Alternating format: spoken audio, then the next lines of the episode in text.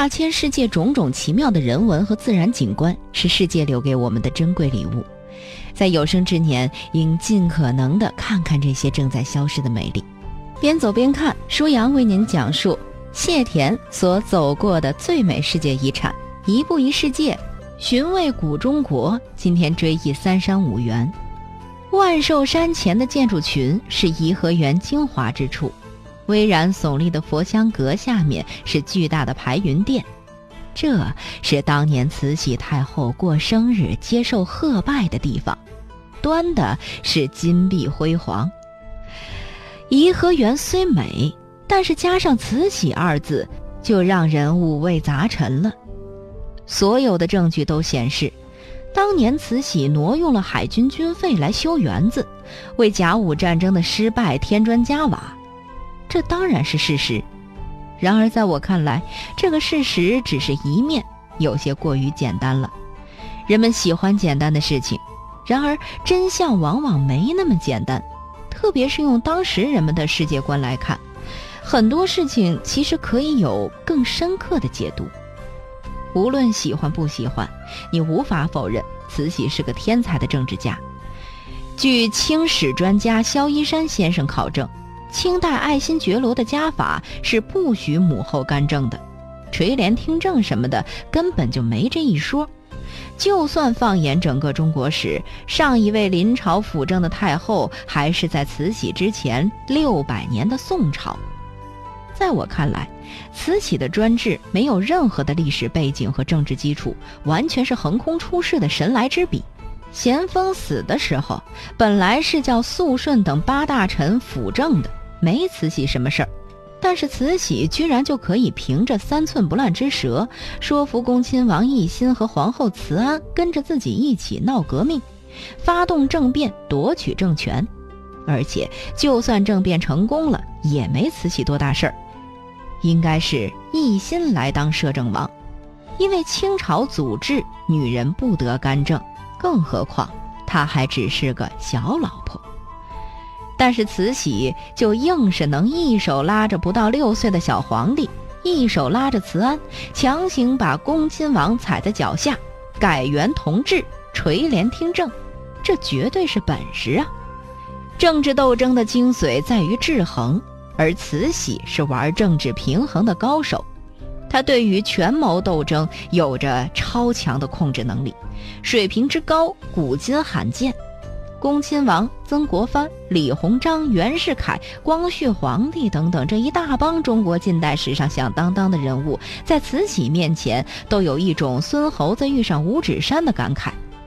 军机大权也好，称帝为君的军权也罢，在慈禧这个不世出的大宗师面前，就是班门弄斧。平心而论，慈禧的政治斗争水平。就算在整个中国历史上，也是不世出的高手。然而，这也是慈禧的可悲之处，因为政治斗争是无法救亡图存的。慈禧可以赢得国内政治斗争的胜利，却无法领导中国赢得国际竞争的胜利。这其实也不能怪慈禧，因为这是那个时代的世界观决定的。清朝末年，中国经历的局面是三千年未有之变局。自尧舜禹汤以来，中国从来没遇到过跟自己程度对等的文明。周边蛮族入侵的下场一定是被汉化。所以，当1840年英国人的大炮打过来的时候，大家并不害怕，大不了是再来一场明王清兴，诗书礼乐总还是治理天下的正道。但是，当西洋的文明跟着大炮、商船和传教士进入东方的时候，中国的知识阶层才真正的感到了恐慌。人家是高级文明，而且似乎比我们还强。几千年来信奉的儒家文明无法再庇佑国家了，再加上太平天国让清朝财政破产，勇猛的八旗铁骑在八里桥一战中被时代彻底淘汰，整个中国充满了焦虑。所有人都不知所措，完全不知道前路会通向何方。慈禧是个政治家，而且还不算是那么的昏君。要是慈禧生在古代，凭着她的能力，还有历朝积累的治国经验，没准儿能博个勤政爱民的好名声。但是在这种三千年不遇的时代变迁面前，慈禧只能抓瞎，因为她没有任何可以借鉴的历史经验。今天的人都知道，发展是硬道理，然而古人不这么想，他们没有见过什么可持续发展。中世纪的人均 GDP 可以连续上千年处在同一水平上，清朝除了瓷器和玉器，很多地方未必就比唐朝强了。建筑技术和刀剑工艺甚至比唐朝还有退步。古人没见过快速的时代进步，于是也就不相信有进步这回事儿。他们相信的是天道循环，五行始终，有枯就有荣。乾隆爷在紫禁城交泰殿里放了二十五颗玉玺，就是希望大清能传二十五世。他们没有更高的要求，因为他们只见过一朝一朝的兴起衰亡，没见过工业革命。从古人的角度看，慈禧已经很难得了。他虽然对世界大事两眼一摸黑，却不是个守旧的人。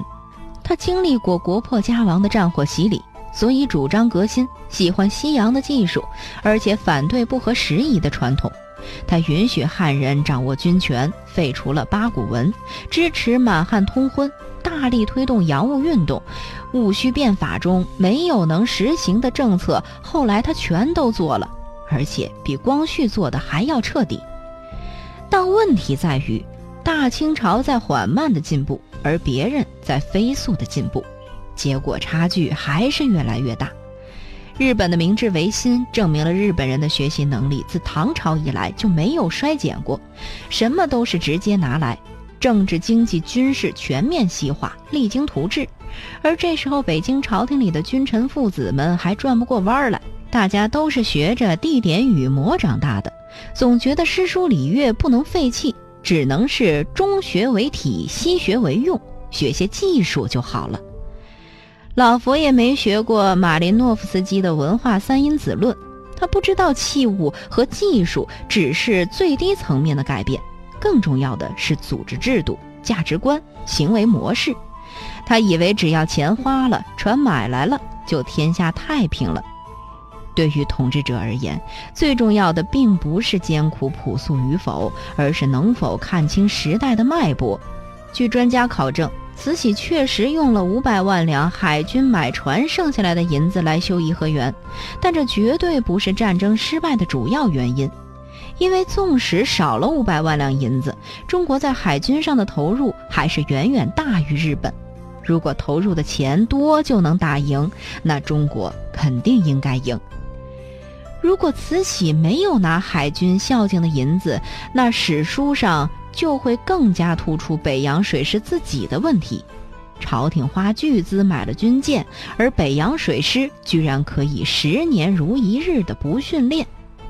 一八九二年，北洋海军访日，日本海军名将东乡平八郎上船参观，发现炮管上全是灰，于是得出结论：北洋水师必败，因为他们平时不维修也不训练。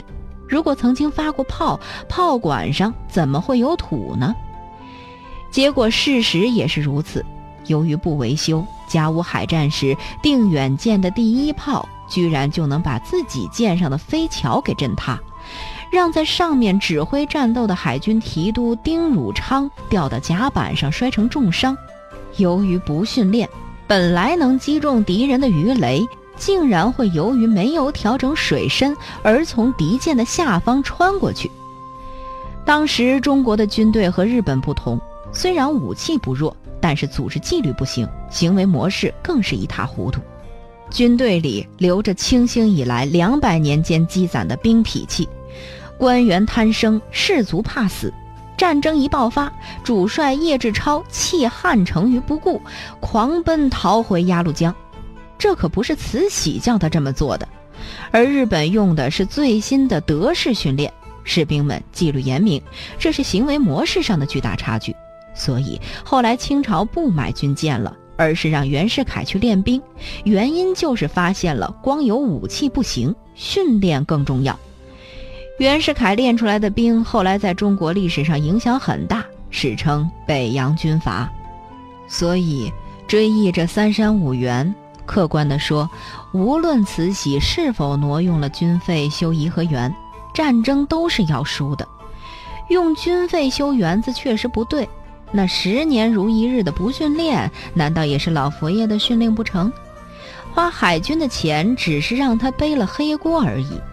慈禧身为统治者，总归是希望大清朝蒸蒸日上，自己名垂千古，不会说巴望着国破家亡、身败名裂。然而他没做好，他的后继者在很长时间里也没做好。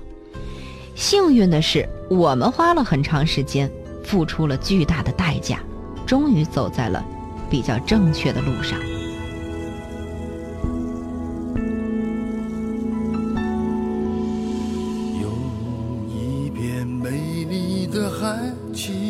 莲花开，可爱的咕噜人不切向我走来，他。问我心中是否有真情有爱？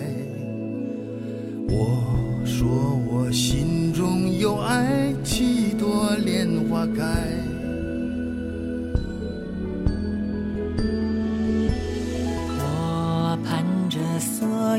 人们心中莲花开。我盼着天地之间处处有爱，我盼着和平的鲜花在人间盛开，我盼着没有痛苦，没有悲哀。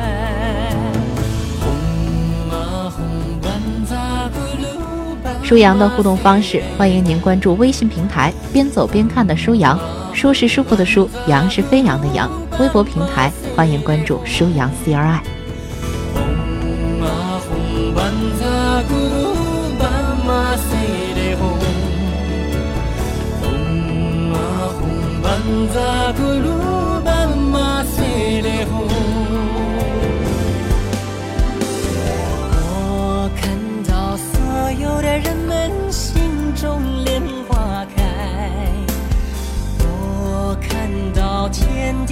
世间，处处有爱。